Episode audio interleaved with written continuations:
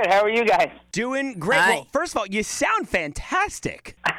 thank you, thank you. I'm feeling a lot better. Well, we're glad to hear that. We saw your story a couple weeks ago, and we thought you were the perfect candidate uh, to kick off our salute to survivors because I believe you've beaten coronavirus, my friend. I believe I did. I didn't want to publicize it because I didn't feel my uh, case was as serious as others. But you know, I will I will take the credit for beating it. Uh, my first symptoms I felt were March like Tuesday, March 31st. Okay. uh, and and not even all day, just like at night. All of a sudden, um, I usually play darts on Tuesdays, and being that everything was closed, I was trying to keep the uh, the rapport going and playing, in, you know, in my uh, in, at my house. And uh, all of a sudden, I just felt sick uh, that night. Like like just wasn't feeling right. So I took my temperature, and I had like a very low grade fever. Hmm. I was like, this is odd. And then uh, it just progressed from there.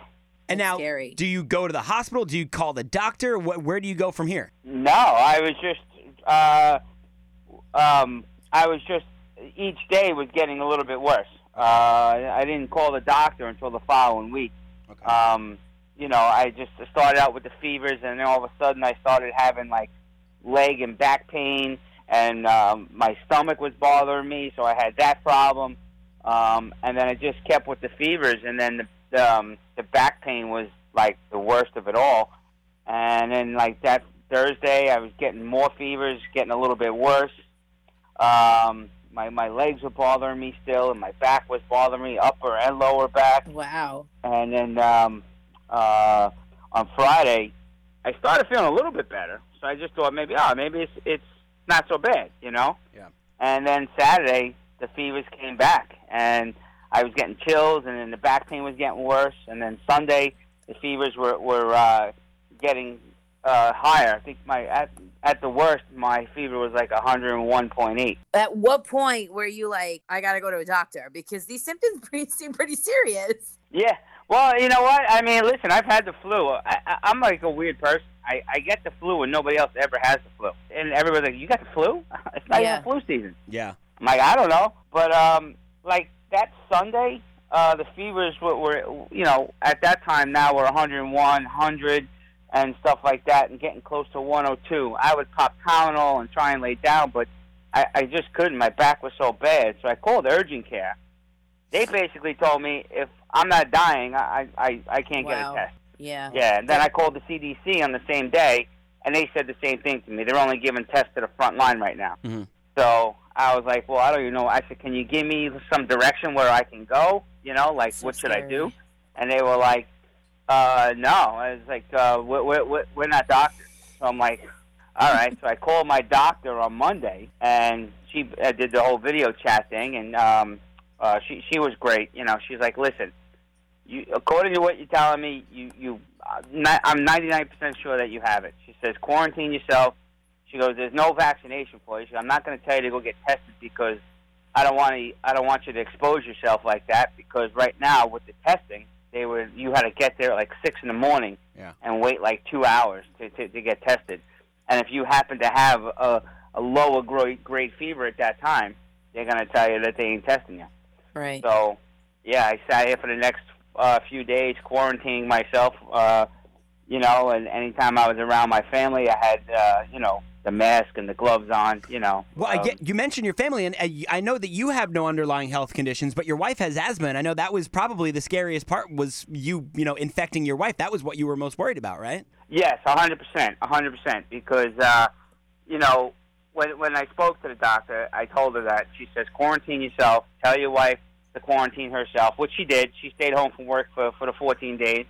Um, but she was a trooper through the whole thing. She did a lot of the research on it and everything. That sometimes you know she she's the one that told me to don't sleep laying straight down because you know that's not good because it'll it could end up in your lungs. I had to walk around a lot. Uh, she made me take vitamins every day, vitamin C, and and uh, I was drinking uh, hot tea and lemon because uh, she read that if it's in your throat, you can wash it down into your stomach, and your stomach acids will will kill it. So she was uh, she was great through the whole entire thing. I mean, I I probably I me as a guy probably you know you know the whole man cold thing. You Yeah. know, I probably would have just laid in bed in a ball. You know. On the phone, with Mike Nistad. He's 46 from Farmingdale, having beaten coronavirus. Mike, what do you say to those out there right now that they see phase one, you know, slowly approaching, maybe getting back to some sort of normal and maybe relaxing those social distancing guidelines and, you know, some people going out without a mask. What do you say to those people that think maybe now is the time to kind of ease up on the restrictions? Uh, don't be stupid. You know, wear a mask.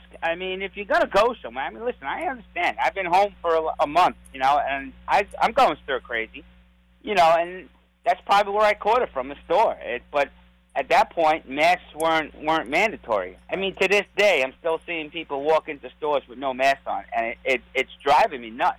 Yeah. Yeah. I'm like, if you Me gotta too. go somewhere, put a freaking mask on. Yesterday, my friend, him and I, had- my friend and I have been getting into arguments. He had coronavirus. Thank God he didn't have it that bad, but Right. he had it. He's a sanitation Yeah. worker. He got it from his garage and whatever. He still is like, no, I don't. I, I I took my kids to get ices yesterday. Nobody had a mask on. We didn't have masks on. We went for a walk. You go for a walk, okay. I mean, Right. keep one in your pocket if you're not around people. But when you get to a Right. place of business, put a mask on. And I was Yeah. just so shocked. And we've been arguing. He's like, "You're taking this weight. You know, you're you're being so so crazy with this." Yeah, you're right. It's real. It's not just Right. something that you know somebody said is happening. It's Exactly. it's real. I got tested on the 9th. Um, I was starting to feel a little bit better, you know, and it took a week to get my results. So I didn't get my results back to almost. I got them back on the 15th, so it was like six days later. I was already fever free for almost a week, and I started feeling a hundred. It's just weird how just one day the back pain is there, and then the next day it's gone. You know, almost like Carole Baskin's husband. You know, but I'm just saying that. Well so played. that, you know, so that That's was a promo. definitely. I, I I had to throw that in there. Um, so that was that was the worst part is not knowing if I definitely had it or not. And then when my results came back finally, and I had it, but I'm already over it.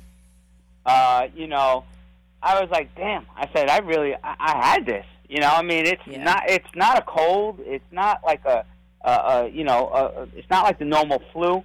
I can deal with fevers. I can deal with all that stuff, but that back pain was the worst. It would wake me up in the middle of the night, like you wouldn't believe. I was sleeping like two hours a night, you know, and it wasn't even like a straight sleep. And that was the hardest part. Well, Mike Nistad, we need to give you your Rocky theme here because you, my friend, have beaten coronavirus. Make some noise. Go Salute to the survivors of coronavirus. Thank you guys. I really appreciate it. Mike Nistad, we appreciate the time, buddy. Congratulations to you. You have beaten a pandemic.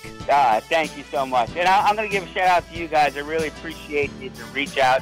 You know, this is one of my daughter's favorite stations growing up because of the whole Justin Bieber phase. Oh, yeah. Which she's still not over, but, you know, uh, Mm-hmm. it's like her favorite singer in the world. And, you know, uh, for you guys to reach out, you, you will be coming my, my favorite uh, station now. Oh. I love that. Mike, what's your daughter's name? Brianna. Will you tell Brianna we said hello and thank you for listening and appreciate the time that you've given us? And uh, we'll talk soon, okay? This isn't the last we'll speak, Mike. All right, Dex, thank you so much. And, and stay, stay uh, uh, safe and healthy. You too, buddy. Talk to you soon. All right, take care. Bye. Bye.